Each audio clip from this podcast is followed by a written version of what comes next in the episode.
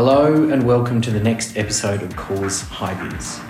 My name is Chris Horsfall and I'm a partner in the Melbourne Projects Practice Group at Cause. Thank you for joining us for this podcast, which is titled COVID nineteen in the Construction Industry, Challenges and Opportunities. In this episode, two senior associates in our team, Alice Hayes and Sam Woff, sit down with two very experienced construction practitioners, Kiri Park, who is the director of Kiri Park Consulting, as well as being a senior fellow at the University of Melbourne, and Kevin Pascoe, who is the executive director of LaGuardia P C D. In this two-part series, the podcast will examine some of the themes in Kiri and Kevin's most recent article, which is titled, Will COVID nineteen Cure the Poor Health of the Australian Construction Industry? We will hear Kiri's and Kevin's insights not only on the challenges that have come about as a result of the COVID nineteen pandemic, but also some of the opportunities it might bring. In this first part, we asked them to explain their reasoning as to why the construction industry was in poor health even before COVID nineteen. We also asked them to expand on their thesis that COVID nineteen presents a once-in-a-generation opportunity to improve the landscape of the industry. They say there is no better time than now to drive strategic change. In part two of the podcast, Kiri and Kevin delve deeper into some of the challenges which the industry faces in light of COVID nineteen. As an example, while there has been an increase in government spending on infrastructure projects, border closures nonetheless impose geographical limits on labour resources and are likely to impact on successful project delivery. Given this, we pose the following questions to Kiri and Kevin. What should the key areas of focus be for the industry in order to meet the demands and expectations of society? How can we work better and smarter? According to Kiri and Kevin, the answer is complicated but worthy of interrogation and ultimately lies in a combination of leadership, culture and technology. With that, let's join the conversation. Okay, well, why don't we kick off? Um, Kevin, Kiri, thank you so much for coming in to join us um, virtually via Brisbane. We're down here in Melbourne, so it's all, you know, virtual hearings uh, are the future and we're certainly living that at the moment. Thank you um, for taking the time out of your day. Our pleasure. Mm-hmm. The reason that we wanted to get you in specifically uh, to speak with us today was because um, you have released a paper uh, in the last round of the Brookings Prize, which is the Construction Society of Construction Law's um, preeminent essay prize for the year last year, which was com- uh, commended, called "Will COVID nineteen Cure the Poor Health of the Australian Construction Industry?" And it's been, I suppose, nine to twelve months on from the time of that paper, but having read through it recently, a lot of those themes still resonate. And um, we wanted to explore some of those themes with you today. So maybe if we can start with the diagnosis of the problem um, and what is wrong. There's a number of things that you've listed there in the paper. Um, maybe Kevin, Kiri, I'm not sure who wants to start off, but it's a litany of problems. Uh, who wants to dive in and, and start talking about them? Yeah. Oh, I'll, Kiri always first. I'll, I'll set the scene. Um, so it's it's not unique to Australia by any means, but you came in, we came into the complexity of COVID last year with a construction industry that's battling some very, very long entrenched issues. Um, the stat that always gets talked about is the failure to achieve productivity growth in the construction industry. So it's not an industry that's yet reformed itself in the same way that manufacturing or health or other industries that have really made huge gains in their productivity growth. It's a very fractured industry. Um, it's got low profit margins. It's slow to take up certain types of technology. If you think about where the banks are going and, and where A I is going and how other industries are really uh, sitting at the forefront of, of those Uh, those improvements, those developments, uh, they're not always improvements. Um, the construction industry is is is is a laggard. It's not a front leader, and and it's been like this for a long time. The other thread that's really been playing through, of course, is is the mental health outcomes we get in the construction industry. So we're sitting there with an industry that has so much potential, is leaving so much value on the table, And there's been a conversation with us all for a long time, which is, how do we drive change in, across this industry? And that's where we came with our paper at the beginning of last year. We got together and go, well, maybe this is an opportunity for us to change the conversation. Yeah, the, the way the paper came about was I was uh, I was reading reading a book at the time, right when COVID was sort of hitting, and and it really inspired me uh, in, in a number of areas to sit back and think about, this is a potential, well, everyone was saying it, this is a game changer, this is a, a gen- generational um, issue uh, or a generational event which will potentially change things greatly. Uh, those that embrace the change now are probably going to be the ones that are more successful. You know, there's a whole heap of technology that was sitting there which we weren't using. Um, the Zoom calls, obviously, uh, you know, I think in the is the most obvious to everyone. Everyone's been complaining for years about wanting more flexibility, getting greater participation of uh, women in the workforce, for example, and uh, you know, more flexibility in that regard. We've had the capability, but we just never used it. You've been carrying around Uh, you know, technology in our pockets for the last ten years to enable video calls, and uh, we, you know, we, we've not used it. And so we really thought, well, why don't we explore this a little bit and think about how we can make those changes? Uh, for me, you know, in construction, in contracting in particular, I've I've just seen it so archaic, so much of the methodologies that we use. You know, if you think about contracts, for example, we're just we're, we're doing the only difference between now and four hundred years ago, in the form of two parties reaching some sort of an agreement, is that we're typing it on a laptop and, and sending it via an email. But apart from that, um, you are still we're still writing backwards and forwards to each other uh, in some sort of a one document form, and uh, that's not the way that many other industries in the world uh, work. And and I think um, yeah, it, it's this is the time where we really need to try to embrace those changes. And and what is, um, in your view, um, the root cause of some of these issues? I mean, is it is it structural? Is it just an unwillingness collectively to embrace new ways of doing things? Is there is there something else? Is it inertia? Um, have you turned your minds to what that might be? I mean, what, one thing I'll, I guess I'll lead off with, construction is different. You know, a lot of there's always a lot of comparisons with the construction industry and productivity with other industries. Um, they talk about, particularly in, the, in Australia, there's always these comparisons. Australia's not a high manufacturing company. It's so making comparisons to countries, particularly I'm thinking like the European Union, not that it's a country, but uh, when they, you know, there's a high manufacturing, high technology base of its manufacturing, then productivity um, improvements are really much more easy to attain in those industries. And so then, because it's such a large proportion of the market, it pervades into other industries.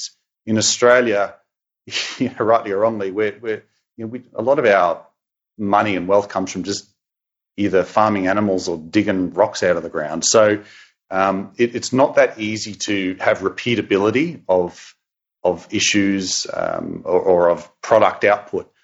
Um, and construction is not very repeatable. You know, every construction project is quite, it has different conditions to another. And so it's not naturally a home for just being able to do one construction project, get great productivity, improve a little bit, improve a little bit, and then you have this wholesale industry change. But manufacturing cars, for example, yeah, it really is, or iPhones or whatever it is. But there's still disruption opportunities coming in that absolutely, space. Absolutely. When we talk about modular and components pieces and um, trying to break up projects and, and make them more scalable.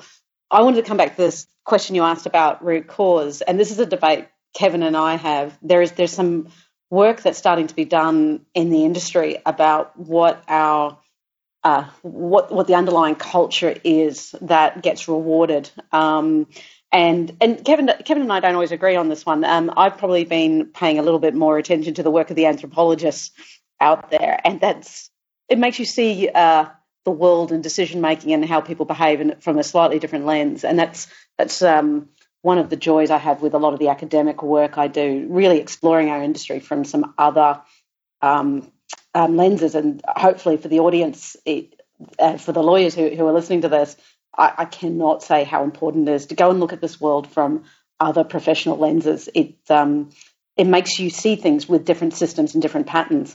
Um, so we talk about the Australian market being an aggressive market uh, or an aggressive culture. Um, and I've used that term. Um, a lot of people in the industry have used that term. And I don't even think we necessarily know how we're doing it or that we're doing it deliberately. But I have seen it over and over and over again that when things get difficult, we we revert to very some very adversarial win-lose leadership styles. And what I'm really liking seeing at the moment is acknowledgement of that. But actually what we're starting to see is some of the leaders who go, actually, you know what? It's not win-lose because we're all losing. And they're trying to shift the conversation and, and trying to shift the leadership perspectives. Because I think if we're going to start tackling that one, it has to be at a top level. It's a concept of treaty. It's not a concept of war. Mm. Um, how do you come together and build a relationship that can solve the problems before it? Um, and if I sit down and reflect on the three themes from our paper, a lot of them are about how do you build a team that has the right information before it, that has the right tools, that is leaning in to solve the problems before it, that has that collaboration mindset and collaboration in that broader sense. Mm. Kevin, um, Kiri mentioned that you don't always agree on that. Um, is there anything in that that um, you take a different view on? Oh, no, n- not not as a... overall perspective. I think, you know, what Kiri was referring to, and that she has done a lot more work in this area and, and um, reflection is that, uh, you know, there's there's a view that Australia is quite different in its approaches, uh, you know, its adversarial culture, et cetera. And so my, my question is, well, why is it? I mean, what is it about Australia that's unique, that is different to the rest of the world? And, um, you know, people talk about the Middle East being more, you know, potentially collaborative, or, you know, the U K, et cetera. And I think, well, you know, there's just as many pub fights in the U K on a Friday night, or it's, there's just as much um, you know, male-dominated, you know, male-dominated sort of culture in the Middle East, or more so in the Middle East than than in Australia generally. So I don't think it's it's as simple as that. I think there are deeper anthropological elements to it. You know, Kiri's, uh, we, we've discussed this and we've talked about, you know, whether it's part of the culture of the origins of the country with. Yeah, and, and I think there's a there's a large part of that actually. I you know look at COVID, at how well Australia has um, Australians generally have just accepted the demands or, or the directions of the government in terms of, you know, border closures or doing whatever you've got to do, um, and that has not happened in other countries. You know, everyone's been on the streets when it, the government's gotten out of line a little bit too far. That hasn't happened in Australia. So there's definitely elements to the culture which probably do affect, um, you know, I don't think it's a very clean uh, equation. There's probably some, you know, polynomials in there for, that's, that's that'll confuse the lawyers, I guess, generally. But yeah, the equations are quite complex, I'm sure, so yeah. That, that's okay, Kevin. We can have a glossary at the end. Sorry, Kiri, go on. Not that I was ever that brilliant at, at engineering mathematics, but anyway. There you go. An engineer never says that. Yeah. Um, so the thought that popped into my head was, um, um, so we've had COVID, and COVID is a posed a complex problem. It was not something that you'd readily foresee or anticipate. It was something that you didn't know at the beginning how it was going to play through. And I think the question for everyone who, who's listening is, how did you manage to come together and work with the other participants on the project and solve that? Mm. Was it solved through the relationship? And then reflecting on, you had to build that relationship with a contract that's sitting there, that that's pro- theoretically is providing a structure to help you solve the problem that emerged. And and my query always is, did that structure that you built through the contract, how did it impact the behaviours and the capacity of those people to come together and actually solve a complex scenario? So this is a scenario where you don't know what's going to happen next month, you don't know what you're going to have to change, you're going to have to be flexible and work with it. Um, make the best decision based on what you knew at that time. And it, and it obviously turned into, and it still is, a constantly evolving beast that we're dealing with.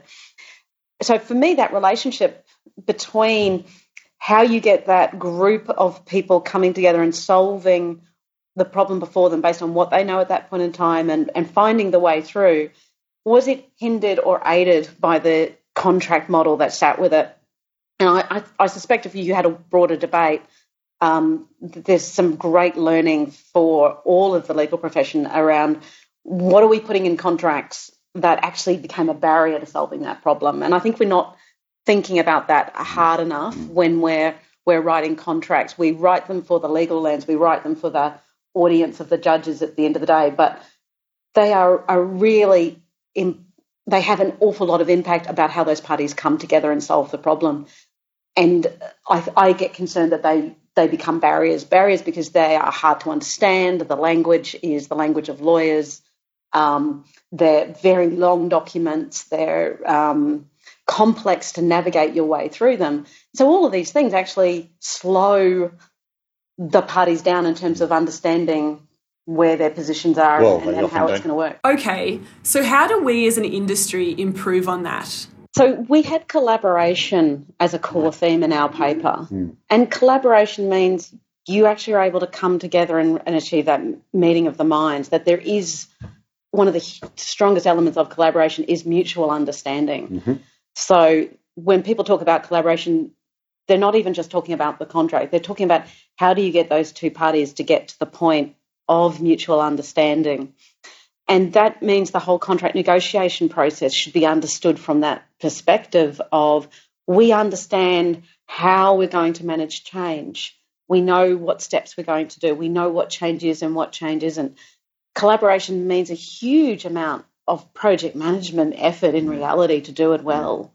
Um, but it does mean you are designing processes and conversations that take you towards mutual understanding and clarity. You've got really talented people involved in delivering these projects. You want them all rowing the boat in the same direction um, for the best of the project, because no matter what the contract is, the, there's a limit on the liability there at some stage, uh, at some point, and it will not cover off if the project totally fails. Um, you know, one party is always, even though you've got certain rights protected, I mean, generally speaking, the limit of liability is not going to make your project whole and your and successful. So, um, you know, I had a job a couple of years ago, and it, it was, you know, a bit adverse, but a little bit adversarial, and the client was was having a go, and and I said, look. You, you, you know, I think you're nuts. You, you shouldn't be trying to restrict the the spending and the effort of the people involved. You know, pull them in deeper is what you want. You want these people in full on, really trying to solve the problems and spend more money to try to solve the problem rather than uh, restricting the spend and, and trying to just sort of hide. Uh, it's not going to solve the problem. Yeah, I, ha- I have a new motto these days, which is that uh, bad news is good news. Uh-huh. The most important thing you could do, yeah. to, or one of the core things you need to do as a leader to drive project success, is to make sure problems are yeah. found, they're yeah. found early and are dealt with. And traditional contracting doesn't do no, that, no. which is why we talk about collaboration, because projects are being developed in more and more complex environments. And uh, the the number of very large projects, the mega projects, those are the billion-dollar plus projects. We've got an increasing number of those coming yeah. to market. And we and we know the outcome, don't we? We know that all they these all mega projects, they're all going to fail. They're all yeah. going to not meet their targets on time and cost and yeah. quality and health and yeah. safety. And, all and the problems. Chances of it going over budget, over time and not yeah. achieving stated benefits is about ninety-eight percent. So you know that in advance. And, so, I, and it's yeah. kind of like, we actually should stop talking about that as a failure. It is just normal. Mm. If you're delivering a complex project, what you predict at the outcome is never going to be um, the what actually ha- happens at the end. And it's not bad. It doesn't mean that – it also means you can't solve it by saying I'm going to, you know, write a tighter uh, small, tighter contract and have more sticks. That actually doesn't stop the complexity emerging and playing yeah, out on the right. project and driving – the um, outcomes that it achieves.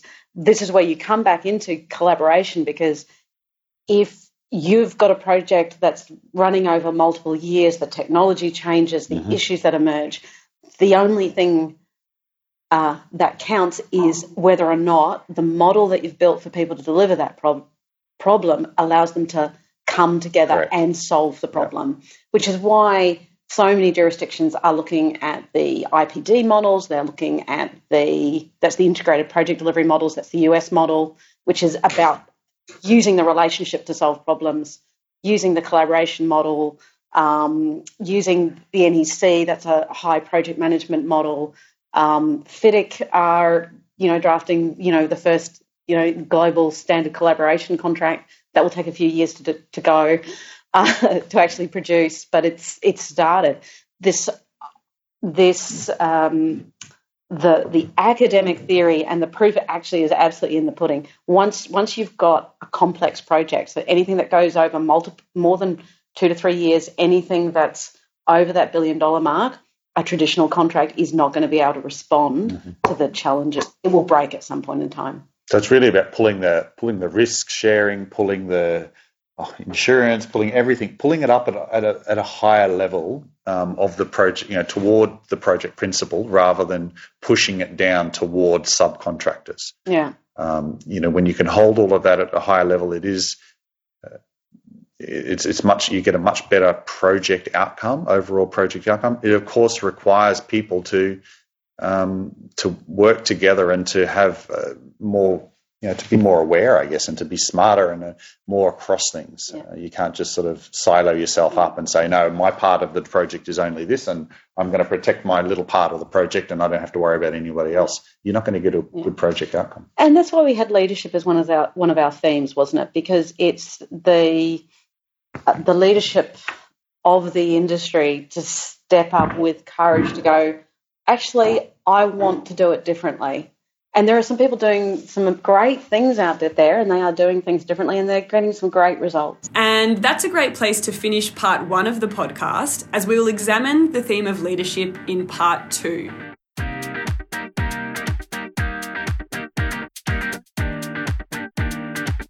Well, that is a discussion that we will be keen to hear more of. Please join us for part two of the podcast series as Sam and Alice speak with Kiri and Kevin about the way forward for the industry. Until next time, we thank you for listening to this episode of Cause High Vids. Please remember these podcasts are for reference purposes only. They should not be relied upon as legal advice, and you should always seek legal advice about your specific circumstances.